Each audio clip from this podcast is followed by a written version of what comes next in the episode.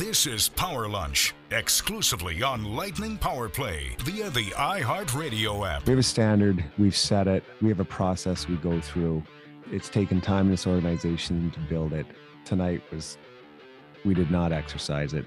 We gave up too many chances to a really good team that wanted to beat us and a team that we've handled and beaten the playoffs and they haven't forgotten. And, you know, after tonight, I won't forget this but they deserved what they had, and we probably helped them along in that process. So don't look at our lineup and say, well, that's a victim of circumstances. We we put ourselves in that position. Yeah, they did.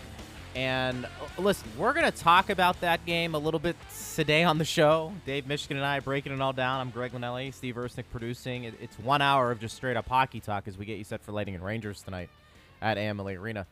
But partner, I don't know about you. I, I don't I don't want to harp on a lot of what happened last night. Look, there are some things we can discuss.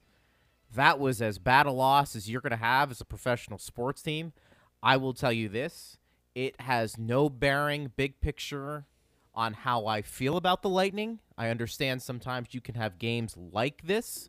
I think it's a little stunning when you see it happen to the two time defending Stanley Cup champs understanding the issues in net. When I say issues, you don't have your number one or your number two, and you still have some guys out. But other teams are dealing with those as well. That was just a clunker of a game.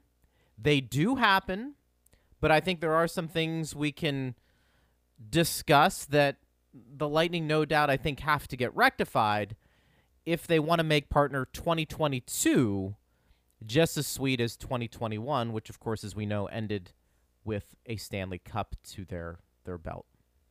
Well, I should mention that I saw Bob had a comment before the show that he does not want us to harp on last Bob, night's game. Bob's like our pseudo producer. he's by like, the way. yeah, I guess he's directing the show in a way.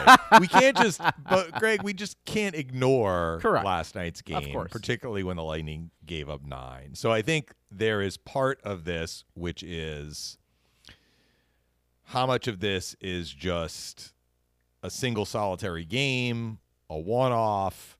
Like you said, you're not going to worry too much about one regular season game. These games happen, which they do. They happened to the Lightning last year. I remember a game in Nashville, David Savard's first game. They didn't give up nine, but that was a very poor defensive performance, and the Lightning got blown out in that game. And you know what? They they went on to win the Stanley Cup. So you can have games like this over the course of what is going to ultimately be a championship season. So just because they lost 9-3 last night to the Panthers, one of the teams that they're they're probably going to have to go through if they want to win a third straight cup, does not necessarily provide any sort of forecast for something that might happen down the road in the playoffs.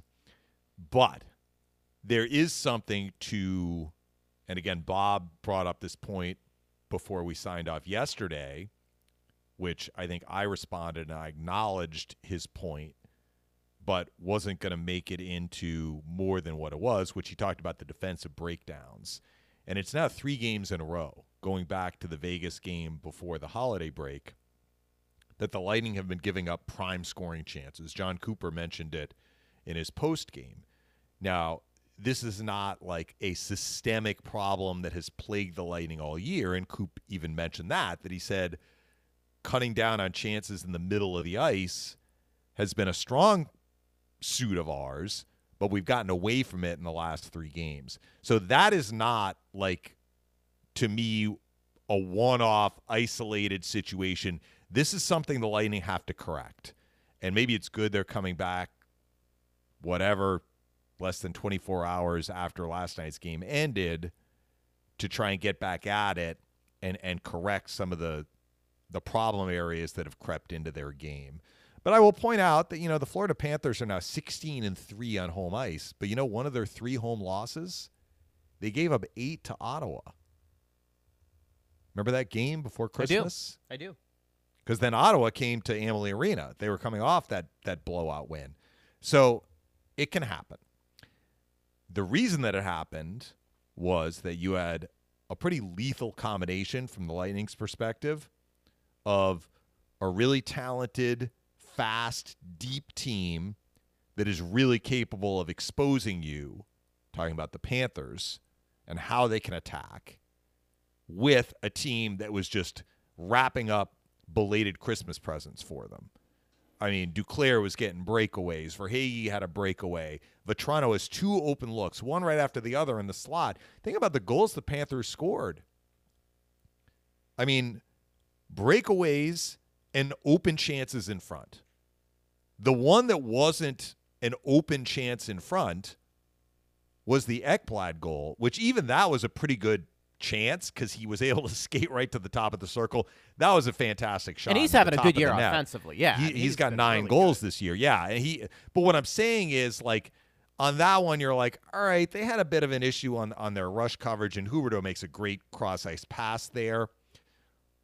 But a lot of that had to do with the quality of the shot that beat the goalie. The other eight were, I mean, look, Duclair had two nice finishes on his breakaway, so I'm not saying that he didn't have a quality shot there, but it is a breakaway. He has an in alone chance on the goalie, and the others, what does that leave? Six. the other six were all rebounds from right in front. Yeah. And so if you're going to allow the Florida Panthers to get those kinds of looks, you're going to be in for a long night. If you allow any NHL team those kinds of looks, you could be in for a long night. The Panthers are just too good and too deep. They got scoring up and down their roster. They're like, "Thank you very much. Going to give us this open look. We're going to bury it." And they did repeatedly. They did, and you know, I saw a lot of criticism. And again, take it for what it's worth, partner. But I think sometimes if this is what the reaction's going to be after a loss like this, perhaps you and I need to come on the airwaves and and mention it that you know the goaltending was suspect on the Lightning's part, and I, I think you kind of answered the question for me, at least how I felt. I mean, look, I understand Lagacé is not Andre Vasilevskiy. I understand he's not Brian Elliott. I- If he was, he would he would be holding down a job in the NHL. I I, I acknowledge the limitations there with Lagacé and and where he is in his career. I don't know if I come off that game thinking the goaltending is what let them down, Dave. I mean, No. we take for granted we mentioned breakaway attempts and prime scoring opportunities that sometimes Tampa Bay allows. And Vasilevskiy, more times than not, is there to bail out his team. Uh, Lagacé obviously is not Vasilevskiy. So you put a player like that, a goaltender, in that type of environment against that team. When I say that team, the Florida Panthers, uh, you can make the argument in the Eastern Conference, especially, they're one of the top two or three teams in that division, let alone maybe even the league. They have a lot of skill. We saw that last night. And when you're not buttoned up defensively, and now you have your third and fourth string goaltenders partner in an environment like that, yeah, I could probably see giving up nine goals. So I I just want to be very clear. I didn't think Lagacé was on a list of 10 things that went wrong last night for Tampa Bay. Maybe he was 11 for me. Yeah. I really Maybe maybe the way to look at it is had Vasilevskiy or Elliott been in the net, how many goals would the Panthers have scored? Yes. And you want to make an argument that maybe they don't score nine.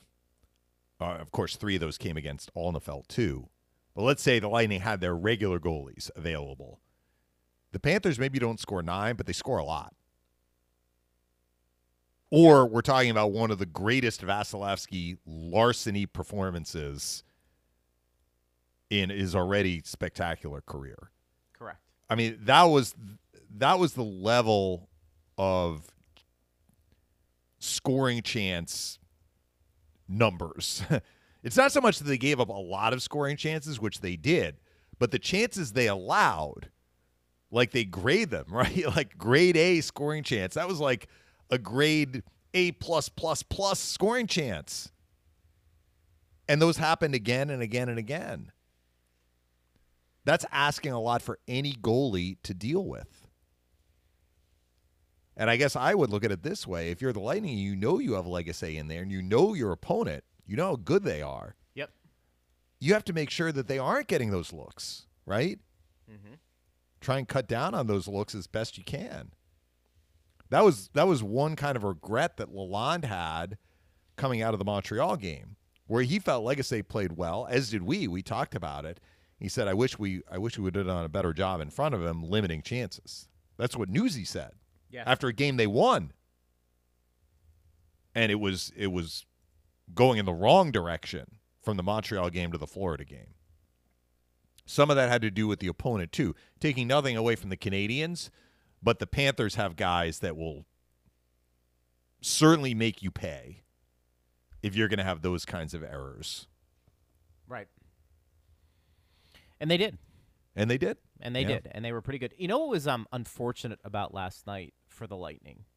And this kind of goes back to the overall evaluation I have, Dave, when it comes to the Florida Panthers. I didn't think Spencer Knight was particularly sharp. I don't know how you felt about his overall game. He clearly got the win. The Lightning did have some chances. I think you made the correct observation last night that maybe the Lightning didn't have as many glorious scoring opportunities No, as the they didn't. Panthers did, and and w- I- for whatever reason that that Yeah. could be the, the, the even in the first period they had 19 shots so they had Yeah. a lot of possession that's how they had to, that's how they got to the 19 shot on goal total and 28 attempts but they didn't get the sorts of looks that the panthers got No, they didn't. They didn't. And I felt like though Knight wasn't at the top of his game. And we had Doug Plagens on yesterday, and I, I kind of asked him that question about the goaltending situation. And it does look like this is Bobrovsky's job to lose because Knight's numbers haven't been impressive, Dave. And I don't know what the reason is for that. But, you know, E and I were talking about it during our intermission reports. It felt like not a wasted opportunity, but the game could have been a little closer had the Lightning been able to apply more sustained pressure offensively. Because I thought Knight didn't look great. And sometimes that's going to happen. Give credit to Florida Dave for not allowing Knight to be put in a position where he had to steal a game. But that was one of those cases where it would have been interesting to see had Tampa Bay been a little bit better in that game, what would the outcome have been, understanding that Knight maybe wasn't at his best, and I, thought maybe showed some vulnerabilities in his game last night. Well the lightning didn't test him as much as maybe they would have liked to have tested him and also in knight's defense sometimes when the game is you know 6-2 right your your level of of play, and this is maybe more for the team in front of the goalie than the goalie, because the goalie's job is to stop the puck, whether the game is six two or two two or whatever. But I'm not going to disagree with you. I mean, he was a little out of position on the Stamkos goal. Can I play that back for my wife? I You're not gonna often, disagree with I me. Not gonna disagree often with say I am not going to disagree with you. I think we are in agreement more often than we are we Yes. are not in agreement, and I I, am agree. I am I am in agreement with your overall take, but I think that that that's really a maybe not the eleventh reason, but like that's pretty far down in the list for me of like how to look at this game. I think when you lose by six, it's hard to say that you missed an opportunity because the other goalie maybe wasn't as dialed in as much as as you've seen him. No Because the doubt. Lightning have seen Spencer Knight be dialed in. Certainly, played very well in that. Forget about the playoffs last year, which I don't want to forget about the playoffs. He played well in the two games that he got in in the playoff series last year. He also played well in the Panthers 4 1 win at Amalie Arena at the start of the year. But he didn't have to be spectacular. No, he didn't. night. And that's that. Look, that's a that's a sign of a good team. I think. You know, if, Yeah. if you don't have to rely on your goaltender to be great, uh, we probably should get to some lineups, lineup changes tonight. I mean, Yeah. uh, was Sergachev known. is in. We Yes, know that. which is good. and uh, Schuster skated this morning, so he's got to be out of the the protocol list as well. And I know there's some confusion, Greg, from the fans about like how are how are some players still on the list? How are some players off the list? So, uh, should I break this down again? I mean, I think it's it's worth Go breaking ahead. it down again sure. to clarify because now we have two more cases where Sergachev for sure is off. Schuster didn't meet with the media, but if he's skating with the rest of the guys, he's clearly off. So the clock starts ticking when you have your first positive test. After five days and like 24 hours after your first positive test, that is counted as day one.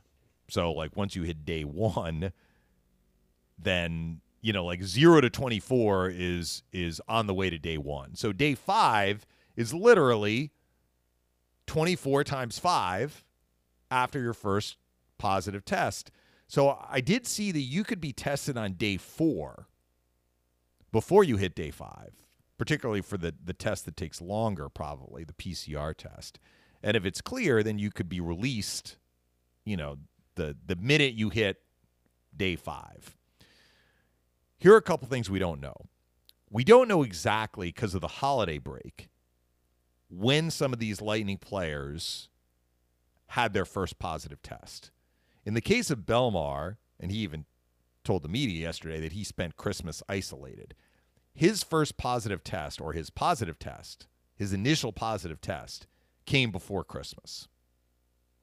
So after five days, he got a negative test. That's how he was able to play last night. Maybe he would have been able to play on the 29th as well. Correct. we just didn't know that. So what the Lightning are not providing or didn't provide, I should say. They didn't say for these players that that came out of the holiday break on the list. They didn't say exactly when that first positive test was. That's their that's their right. they don't have to announce it. They just said these guys are on the list. They also are not saying specifically when a player is eligible to to come off. Like Vasilevskiy might be at day five. We don't know that.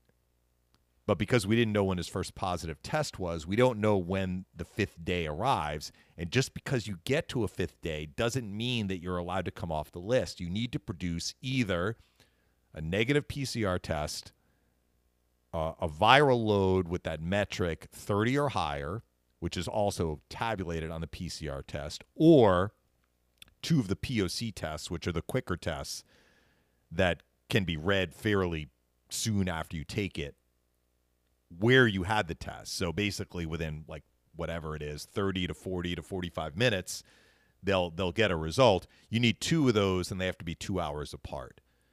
So it's possible that some of these guys are on the list. They've hit five days, but they haven't kind of passed this last threshold, or they're still in their five day window. So the way the Lightning are kind of releasing this, we kind of have to wait and see until like Mikhail Sergachev comes on the ice, right? And then he meets with the meeting. He said, "Yeah, you know, I didn't have any symptoms, and I'm off the I'm off the list." So some of it is just going to be a wait and see. Other teams are actually saying this player tested positive, this player came off the list. Like they're being much more proactive about yeah. disseminating this information. But that's their choice. The Lightning don't have to do that. No, now, they clearly, they announced, you know, Jon Cooper and Bellemare coming off the list, but that news broke yesterday morning. It's possible that they were actually off the list the day before. Maybe they went with the team on Yeah. the team flight. We don't know. You know who hates those rules is Vegas. yes. well, what were you ah. talking about? Fans who are buying tickets, and then Yeah. at the last minute, a game might be postponed. This is like the opposite, right? Yeah, for sure. Like mean, I that- bought tickets to this game, and and what? Oh, this player is available. Yeah, I you know I'm wondering like if Christmas all over again. honestly I'm a little more well I think they're becoming a little more transparent, but I I am surprised with that component of sports just out there yeah. that things aren't detailed a little bit more for you know our friends in Vegas that set the lines for a lot of these games because that is a big part of sports. I know it's you can do the math though. You can. you can and you can figure it out and and the other part too is that at 10 days you are eligible to come off Correct. so it's going to be somewhere between 5 and 10 from the first positive test the rangers the lightning's opponent tonight for their game against florida which was 2 days ago they had four players on the list how many of those four are eligible to come off we don't know yet Yeah, and apparently they're going with the same lineup they had okay against the Panthers. Has that been just saw that. confirmed? I just saw that on a tweet and I retweeted it. All from, right. uh, somebody who covers the Rangers. Uh, that's what Gallant Well, if that's said. the case, then those four players, because some of them are are regulars, they are still on the list. Maybe with the exception of Georgiev, because they're starting Shesterkin, and Georgiev Shesterkin, theoretically could be off the list and backing up. yes. I shouldn't say definitely. Jarred Tinordi hasn't really played much this year. He was on the list, but a guy like Ryan Lindgren is a regular player for them on defense. He's on the list, and it would be my expectation that if he's off the list, he would be in the lineup. I got that from Mollie Walker, who's their sports reporter Okay. for the uh, New York Post. So Well, let's let's go with Mollie Scoop then. yeah, so that's for you. By the way, Sergachev, did you read how he stayed in shape? He was doing some yard work. There you go. That's the way to do it, Dave. You know, Yeah. pull some weeds, Shooting pucks in his in his garage yeah, too. That's right. Which uh which and he'll be a welcome addition. You know, I want to get to some questions here concerning the Lightning's leaky play uh, last night, and there are some people out there who feel like it's becoming a trend, and maybe we'll take a break. We'll get to that on the other side. Also, too, we've got some protocol questions, more of those about the league and when players can come back and some Didn't more just go over confusion. You did, but there's Were more they not a. listening? I know there, there's a Maybe the question. More, it's the a little different. came in yeah, yeah. before I just went through all that. I think it's more of postponing games. I think that's Oh, okay. And I think that's a fair it's a fair question. Let's Yeah, put it that it way. is. And we'll get to that. Uh, hit us up on Twitter at Bolts Radio. He is Dave Mishkin. I am Greg Linelli. We're getting you set for Lightning and Rangers. It is the last game of the new year. And as you reflect back, 2021, most memorable moments. I mean, obviously, I think for us here in Tampa, it's that last call that Mishkin Espo had with the Lightning being able to lift the Stanley Cup. But if there's any other moments that you had outside of winning the Stanley Cup, share with us on our Twitter feed, and we will make sure we get that out to you so everybody can listen to it. We'll take a break. We'll come back. It is Power Lunch on Lightning Power Play. This is Power Lunch, exclusively on Lightning Power Play on the iHeartRadio app. Left. Coleman looking to grab it. Danault trying to center it. Knocking it away. Yanni Gourde. He clears it. He clears it. I don't think this is going to be an icing. No. Three seconds left. Petry, final shot. The Lightning have done it. They have done it. They did They it have again. gone back to back for the second year in a row. Wow. They have won the Stanley Cup. I mean, if that's not the best moment of 2021 for you as a hockey fan, I don't know what is. Although you may have something that's maybe close to it leading up to that memorable call by the guy who does the show with me every day, Dave Mishkin, and of course, Phil Esposito. I am Greg Linelli, Steve Versnick producing. Thanks for getting that cut there, Steve, at Bolts Radio here on Power Lunch. And partner, you know, as we get back to some more of these questions, I do think it's interesting when we take a look at 2021, obviously last night's notwithstanding, there were a lot of tremendous moments uh, outside of that last call there that we heard. And I'm curious, does anything else stick out for you when you when you maybe look back at, at how 2021 unfolded and how far the Lightning came to to win their second of you know two back to back cups? Well, I've enjoyed doing the show with you. I know that Yeah. started in 2020. That's true. That's been a nice addition for me. I, I, like you asked me my my own opinion. Yes, yes, So do it, do I'm going to talk about me and my life and and kind of what goes on for me in 2021 or what went on. And I've made this comment to a few people. So I, I basically have a three pronged involvement with every Lightning game. One, calling the game. Two, writing about the game afterward. And three, doing the show with you. What I have found, the show came last. I mean, obviously the broadcasting came first, and I've been writing this extra shift column. It's probably eight or nine years now after every game. And then and then the talk show we started doing it together just before the bubble tournament in 2020. And what I found is that like it's a uh, I don't I don't know the example the the the tripod right? The three legs holding up the camera. Like one helps the other which helps the other which helps the other. Like I find that my broadcasting is aided by the fact that we do the show together. And I feel that writing a post game column helps when we do the show. And broadcasting certainly helps me write the post game column. So I really enjoyed getting a chance to break down games and, and preview games with you because not only do I like doing it, I think that it adds to the broadcast, but also I think the broadcast helps me Yeah, it's a good point. break down games with you Yeah. and and throw in the column in there as well. Like I think all of it has just made my made my ability to kind of think about the game and understand the game like it's it's fine tuned it a little bit. So I've enjoyed that. But clearly, you know, the, the team winning the Stanley Cup would be at the top of the list. There's not much disputing that. But I also think about how often we did the show during the 2021 regular season, the one last year I'm talking about. Mm-hmm. And that was a regular season in which the Lightning finished third in their division, and they only played the seven other teams in their division. And how many times we had to kind of temper disappointment with how the Lightning were playing in the regular season That's a good because point. after a hot start, Yeah. you know, they they kind of they gave themselves enough of a cushion that they didn't need to to just rev the engine the whole 56 games. But in the end, it didn't matter that they finished third. What mattered was that they found their best hockey in the playoffs. Now it doesn't always happen. so you don't know that when like when we're talking about a loss in the middle of April in the regular season where the team didn't play very well. We didn't know that they would be able to find that other gear in the playoffs. We hoped that they would. I think you had a lot of confidence that they would be able to do that based on what you had seen from them in the 2020 run.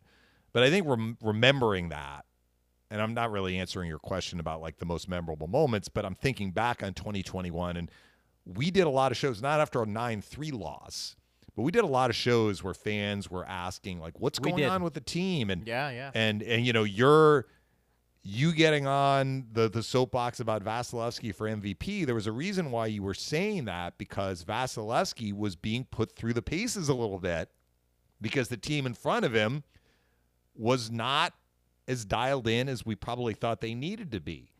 So I think that that is an important reminder to kind of keep things in perspective. And the perspective as we have right now is the Lightning have 46 points, and they are atop the league standings in terms of points, not in terms of points percentage, because some of the teams right behind them haven't played as many games. But they have done a, a phenomenal job of, of setting themselves up to get in the playoffs when this regular season ends. And then let's see how they do.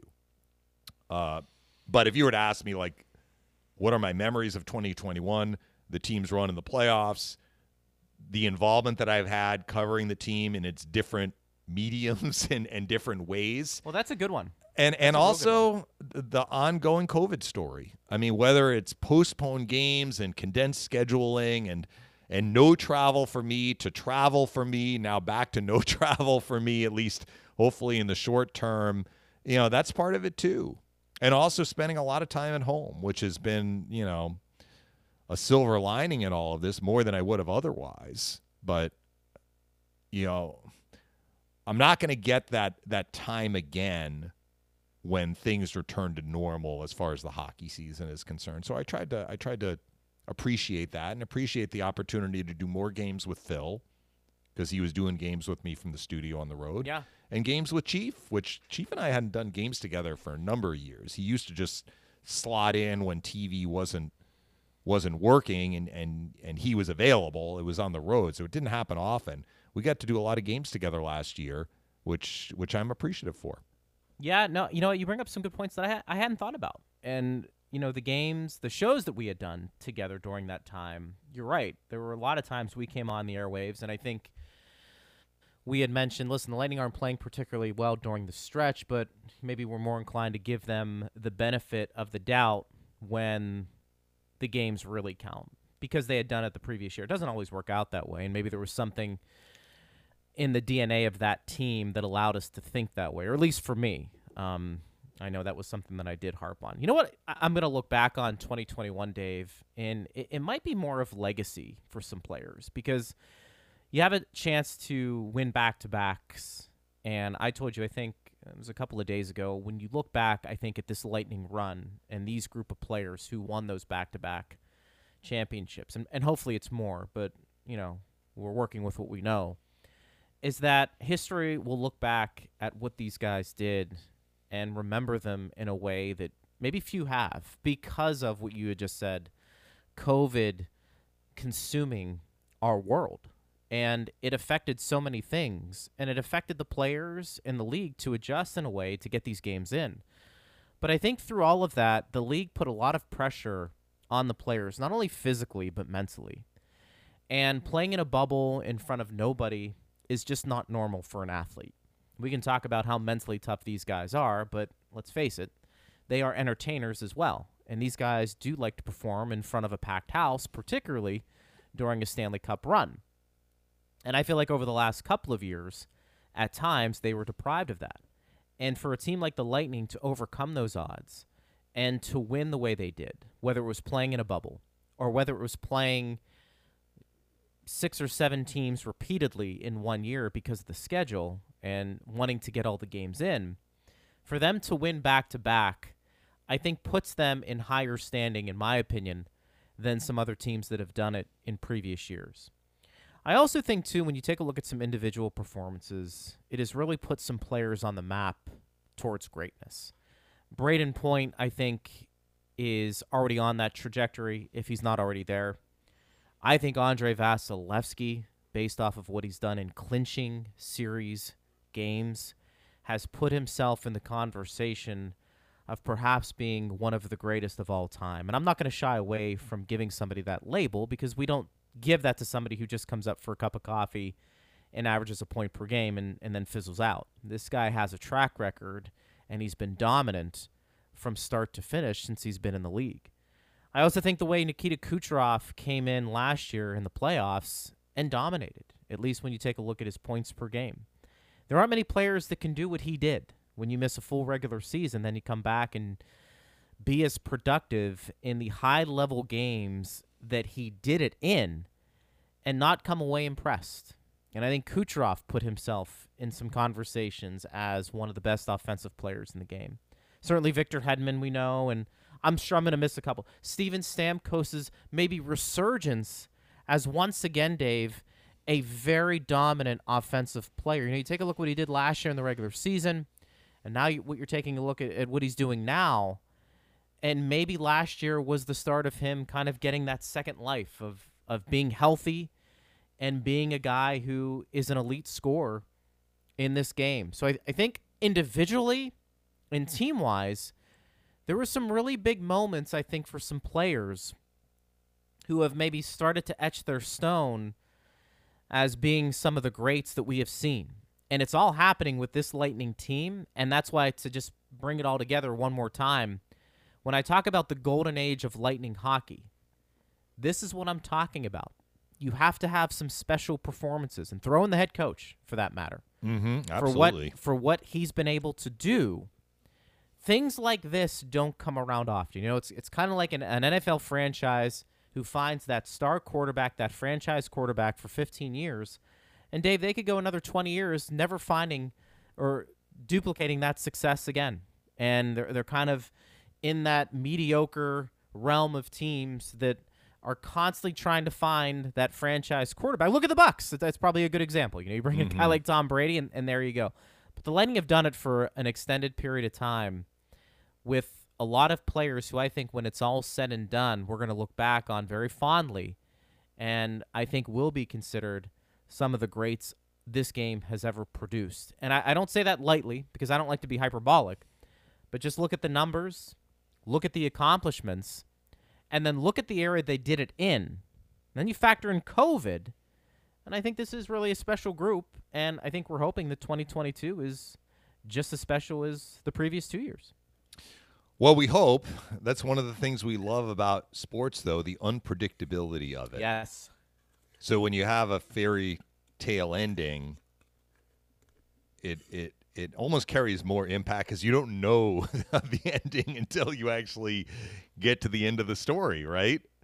So we don't know what's going to happen in the 2022 playoffs, I'll say the conclusion of this season. We can hope the Lightning will be able to to replicate for a third straight year, going all the way. But that's one of the reasons, and maybe one of the biggest reasons why sports and following sports uh, it's so compelling. You've said this often, Greg. You just don't know what you're going to get. Like Forrest Gump with a box of chocolates, right? but yeah, you don't, and that's why I think when you're able to sustain this type of success, I do think sometimes we have to take a step back and just applaud it because it's really hard to find that over and over again. Mhm. And I think that's something that, you know, when I look back at 2021, that's one of the big picture things I'm going to take from it. You know, we talked about dealing with COVID, and Chris the Rapper had a, uh, a question. He's still wrapping gifts, I, I, I assume, Chris the Rapper. he says, he should Uh, change his title to Chris the Unwrapper from Christmas Day. Because, guys, forward. do you, do you think we could get some insight on why the NHL is postponing some games with teams who are really shorthanded due to COVID, but letting others go on? Doesn't seem to have any rhyme or reason to it. Well, I agree that it doesn't seem to have any rhyme or reason to it unless you are in the weeds on getting the information about what's going on in each individual locker room, which the league is getting that information and we are not. So they may talk to a team that has six, seven guys who are currently in the list and they feel that the wave is just going to get worse. Or maybe now we have the taxi squad. Maybe there's some uncertainty about the availability of players on the taxi squad. I think there is confidence, and I use that word because I saw a quote from Bill Daly where he didn't say the word confident, but but I, I'm I'm interjecting that word based on the quote where he said, you know, we've had so many players who have tested positive, and if we're going to assume you're not going to test positive again, there shouldn't be any problem finishing the season. That's that's kind of where he was going with it. So where my confidence is is I am confident that the number of postponed games as we get farther along here, by farther along I mean in the next couple of weeks, between players who have been on the COVID list coming off the list, which would mean theoretically they shouldn't go back on the list. Theoretically, but let's go with that theory. And the extra availability of the taxi squad players that we didn't have before Christmas. Those two components I think will lead to far fewer games postponed. But for the games that are currently being postponed, and I was just looking at it today, Greg. Let me take a look here. All right, originally we had one, two, three, four, five, six, seven games scheduled, but only four are actually being played. So we have we have a couple of teams that are going through this that still even not even now, but like Dallas is having a problem.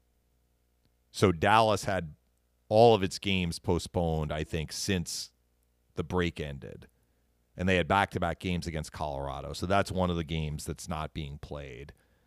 Off the top of my head, I can't remember the other two which which are not being played, but you know, they're looking at a team and they're like, all right, we we can't force this team to play when they only have like 11 available players, let's say, or 12 available players. That is different than what we saw with the Lightning Canadiens, where there were 15 total players and two coaches who are on the COVID list. But with the addition of the taxi squads, like the Yeah. teams are able to field a lineup. So I think without knowing specifically what is going on with each individual team, which the league does have that information, which is helping them determine whether or not a game should be postponed or not. I think that if it's possible for a game to be played, even if it's with, we'll call them taxi squad players, they're going to get this game in. For those teams, though, that can't even field, let's say, 18 and 2, even taking into account the fact that they've added taxi squad players, or maybe they're just at that number and there's an expectation that they may have more positive tests coming up, the league is the league is not going to put that team in that situation. That's the best way I can answer it, Greg. But again, I'm not in the league office looking at all these different scenarios and having all of the information that they have available at their fingertips. I think this is where Al's frustration is. He says, guys, this entire protocol situation has snowballed and it's out of control. Millions of vaccinated people are walking around with COVID, are asymptomatic and not being tested. The NHL should immediately implement a back to play status. If you're not sick, you can play. Well, we've talked about this, Greg. I just don't see that happening, and some of it has to do with with the rules in place in Canada, and I think they are concerned. I don't want to speak for the league, but I'm gonna I'm gonna give you my opinion, and if it's not exactly what the league is thinking, then I hope I'm at least in the ballpark. Yeah, I, we have an idea of what they're thinking. So what they're the thinking protocol. is if you have one unvaccinated, I'm sorry, one vaccinated asymptomatic player that you choose not to test, and that player is COVID positive and contagious, he could spread it around the locker room. Mm-hmm. So if you test positive and are theoretically contagious, they want you to isolate, whether you're showing symptoms or not. And while I am I am understanding of the fact that you and I as private citizens do not necessarily feel the need to be tested if we are asymptomatic and we've had no other components like we've talked about. We haven't had a close contact with somebody who's tested positive, et cetera, et cetera, et cetera. That would that would lead us to go get tested right. as private citizens, we are not required to be tested every day. Mm-hmm. But NHL players are playing in a league that has rules. And those rules are in place because you have 23 players with team staff, coaches, trainers, equipment managers, ancillary staff that theoretically could be infected because you are in close quarters with them. That is why I think these rules are different for NHL players than they are for you and me as as private citizens. I keep referring to us as private citizens, but you know where I'm going with that, right? And I just don't see the league changing that. What they have done, and look, Al, I understand your frustration. You were not the only one who was frustrated.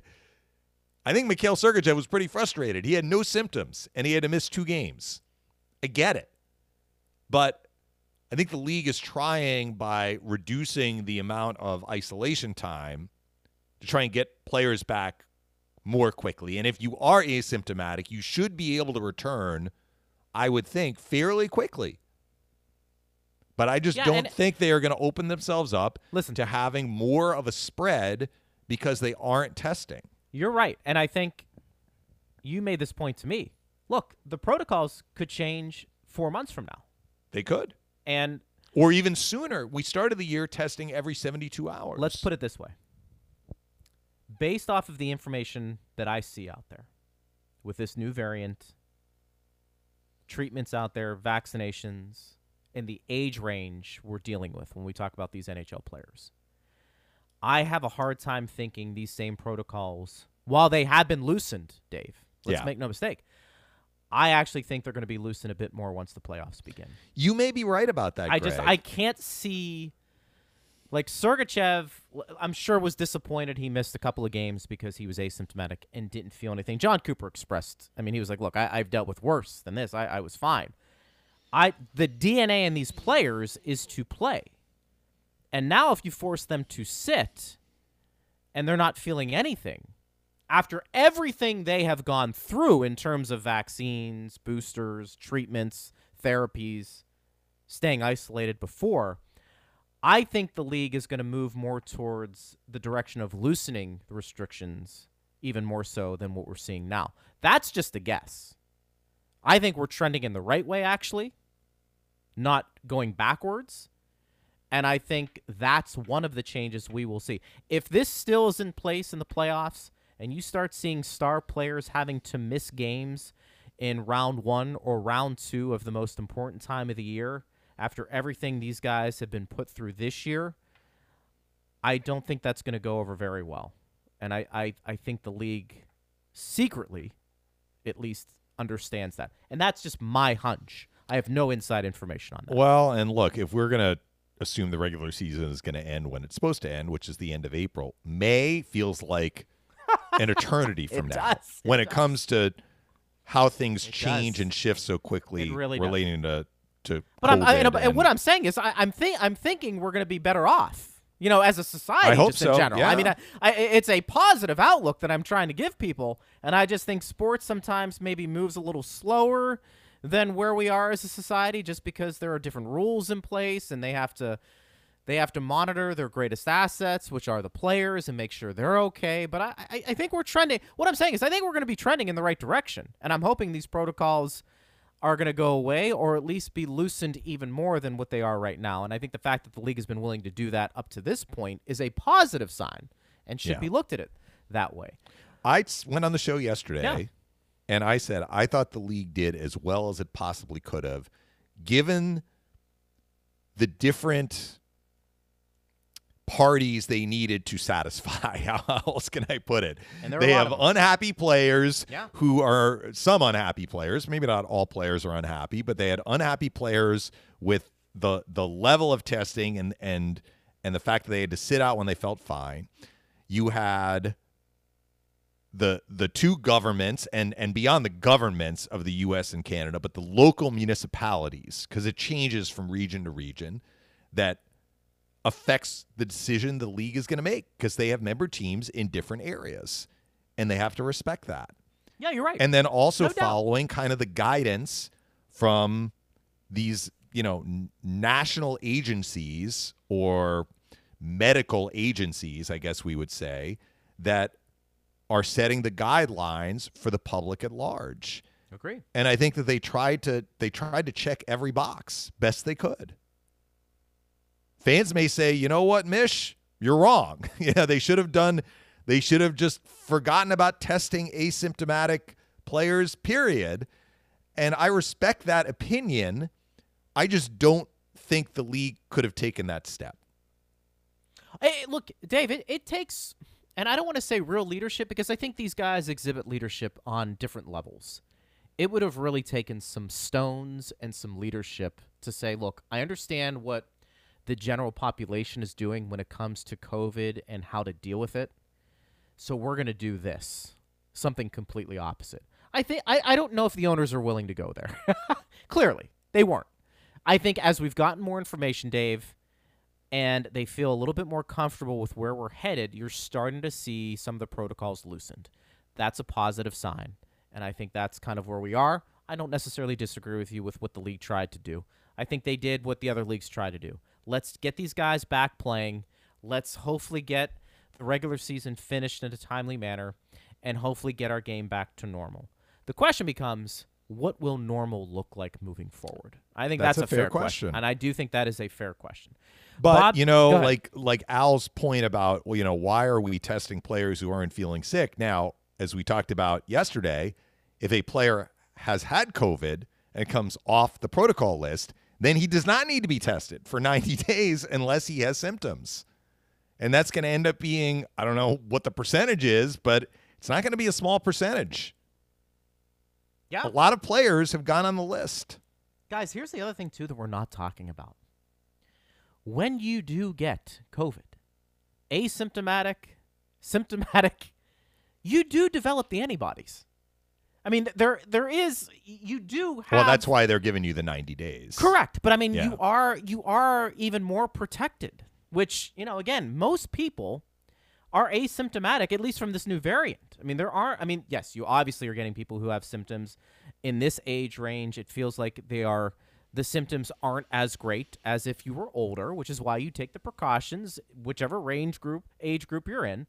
But you do develop some of the antibodies there, and I think that's something also too. These guys they're collecting all of this information, and then I think they're making the best decision possible for themselves and for the team. And I think it's a positive development. I know it's taking longer than a lot of people would want, but I think that's just kind of the nature of where we are with this virus. I, I- think everybody, including the government, including doctors, are, are probably learning new things about the different variants of this virus. And I think we're all kind of learning on the fly. Hopefully, we stop learning on the fly, though, Dave. I know. and I think know. that's maybe some of the frustration that everybody has. So we'll see. We'll see how that plays out. But Al, it's a good question. And I appreciate Al's comments. You know that I do. Uh, I like the fact that he is bold in what he tweets out at us, and it sparks a lot of debate. Yeah, it does. But and I just, I just don't for. see, I just don't see the league adopting that lenient of a policy, at least not as we speak today. Maybe next year for sure. Maybe next Yeah. year, but we'll see how that plays out. Bob, kind of getting back to the game last night and where we are today. He says, Would the game have been different with just Vassy? Yes. Would the Bolts have won? Maybe. He says, We can now appreciate more what 88, 81, and 86 and others missing mean to this team. The Bolts struggled against a subpar Habs team. Saw this coming, guys. Expect a tough one against the Rangers. Well, the Rangers are a good team. Yep. They had a seven game winning streak, but you know, all teams go through these speed bumps. The Rangers are two, four, and one in their last seven after they won seven in a row. You know, Dave, So, you know, not every team can just roll right along and and and hit that high standard just repeatedly and indefinitely. But I will say this: Jon Cooper was adamant after the game that who they had in the lineup did not have, let's say, enough of a bearing to to lead to what we saw on the ice. And we I can talk about, you know, Cernak wasn't available and Kucherov wasn't available and Cirelli wasn't available, no Sergachev. Victor Hedman was minus six. Yeah. now, it wasn't all on him, every one of those goals, but, you know, it's not like Sean Day was minus six, where you're like, okay, well, we had to, we had, and I'm not picking on Sean Day, but I'm saying that, you know, for a younger player who's newer to the NHL, put into a, a situation where, because the Lightning were, were short due to COVID, the Panthers were able to exploit that. Now, Duclair did get behind him on his second breakaway goal, but I actually thought Darren Raddysh had a really good NHL debut in a game in which his team lost nine to three. Right. But if you're looking at the plus minus, and the Panthers scored eight of their nine goals that would have resulted in a minus on the Lightning side, you know, Raddysh and Day were each only minus one. Yeah. So, you know, eh, yes, the Lightning were missing some of their regulars, but some of their other regulars were out there for for a lot of these breakdowns. Yeah, and look, I, I I read somewhere too on Twitter a bunch of people were talking about like Julien BriseBois is he gonna have to address the depth that this exposed not only the goaltending depth issues but also the back end and maybe getting another forward or two. And to that, I'd say that's living in a perfect world. I mean, understand the cap situation for all teams. You are not going to be deep at every position. I think the fact that the Lightning have won as many games as they have, Dave, with as many people out, with who they've had to recall, and the players that they had to bring in in the offseason, I think speaks to how good this management team is. And yes, okay, if you start getting on, okay, you're you're not a huge fan of Fortier or, or Remi Elie or somebody else that they're gonna have to bring up and play, or somebody on the back end like a Sustr. I mean, those guys are NHL players. You're not to have bona fide top six forwards being called up every time somebody goes down. And the Lightning, the fact that they're able to win as many games they have, Dave, with who they've had to call up and play, I think speaks to the team being a bit deeper than we thought. But I mean, at some point, you have to take a step back and say, what are we critiquing here? Do you want to critique the effort?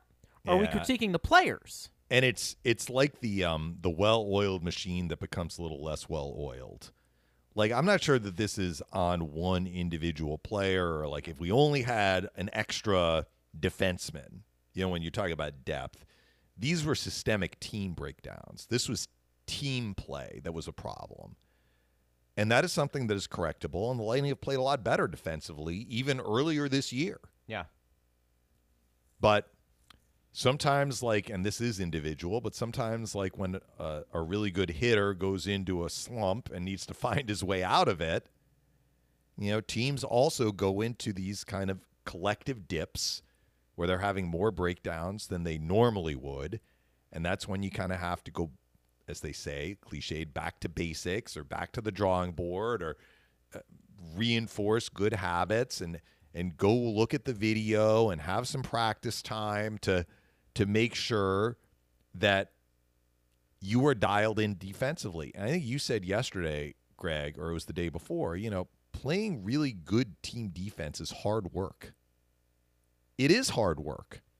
And sometimes you need to kind of get splashed in the face with a bucket of cold water to remember exactly what you need to do and and how dialed in you need to be against quality opposition. I think when you really have to rely on your defense to win games, and that is the hallmark of your team, meaning, let's say, the Islanders, I just think that's a really hard brand of hockey to play straight through the playoffs and to win a championship. I'm not saying it can't be done, and let's face it, the Islanders have been very close to getting to a Stanley Cup and winning it. Mm-hmm. I would And say the Kings did it I- that's a fair in a point. way. It's a fair They have point. some. They had some talented offensive players, but the way their team was structured, It's a hard. it was structured. It was D up, D up, D up. And I, I think that might be more of the exception than the norm. Like the teams that have won cups, multiple cups, the Lightning have proven to be a very good defensive team, Dave. Yeah. Maybe even elite once the Maybe in today's begin. game, you need to be able to do both. I think that's fair. And I think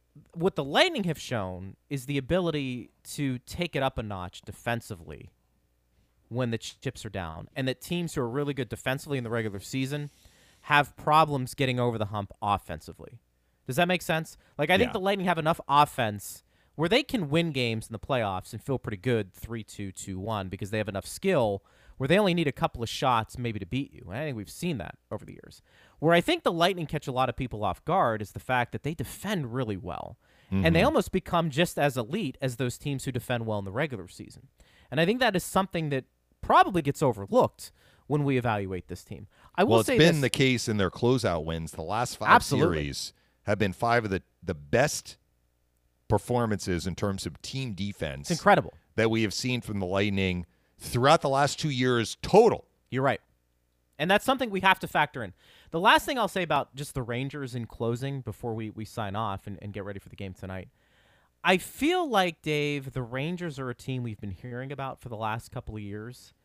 And uh, I don't know if people want to put them in that elite category with the Lightning and the Panthers, maybe even teams slightly below them. But I feel like they're a team that needs to do something this year.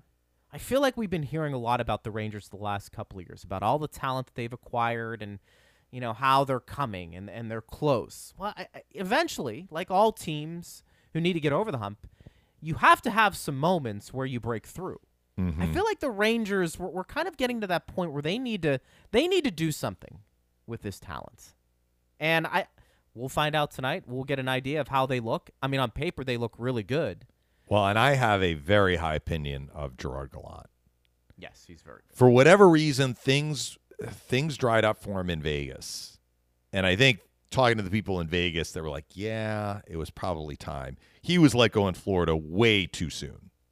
Like that was a, a an organizational mistake. And the I way think, they in did it- retrospect. remember the way they did it, too, yeah, He did a great job Yeah, in he did. Florida. And look at the job he did in Vegas. Now maybe it was time. Yeah. We weren't close to that situation. Who knows?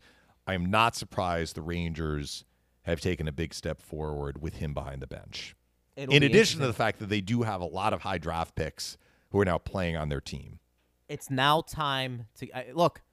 We had uh, our buddy Kyle Woodley on, the goaltender whisperer, Mm-hmm. and he talked about Shesterkin. He likes being-. He thinks he is like right below Vasilevskiy. Yeah. In terms of tools. He's an older guy too. He spent a lot of time in the KHL. He just turned 26 yesterday, and it feels like I mean the Lightning have never seen this guy because he came up from the minors. His first year in North America was the 2019-2020 season. He came up after the Lightning and Rangers had already played each other. They were supposed to see each other once more, but that game came after the season paused. And then, of course, they didn't see him last year. But he's got a really impressive resume. So if you look at it that way, Greg, I think they've got a really good coach. If Shesterkin is kind of going to be their guy, and his numbers are very good this year, and they are they are playing well defensively. They are in the top five in terms of team defense. What do you talk about?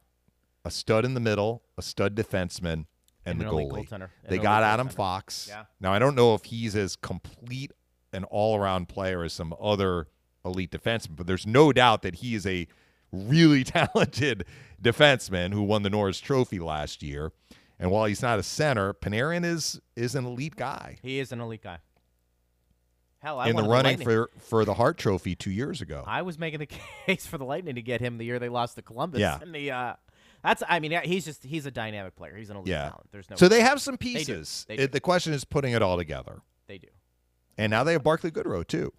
And we know what he can do for a team gonna- in the playoffs. we're going to hear from him in the pregame show. So that'll be uh, that'll be Stephen Cusimano. I think is putting together a nice little feature there. So that'll be fun to listen to. And of course, we start with our our coverage, the pregame skate show. It's going to be Brian Burns and it's going to be uh, Brian Bradley doing it there, and then I'll have the pregame at 6:30, and then uh, you and Chief will have the call Yep. at seven as we uh, head into the new year, partner. Yeah, Phil's out of town. By out of town, he's just down the road a little bit, but spending New Year's New Year's a little farther Yes. south, and okay. uh, he will miss this home game. So glad that Chief is able to sit in, and Yeah, then Chief and I will be on the call for the the Sunday afternoon game between these teams at MSG. Yep, partner, great job. We'll talk to you uh, during the pregame. Yep, and an early Happy New Year to, to you and all the listeners. But we'll talk again tonight. No doubt about that. And we'll be with you in this setting on Monday, noon to 1. Thanks to all who listened. We always appreciate it. Make sure you listen to the game starting at 6 tonight with our pregame skate show right here on Lightning Power Play.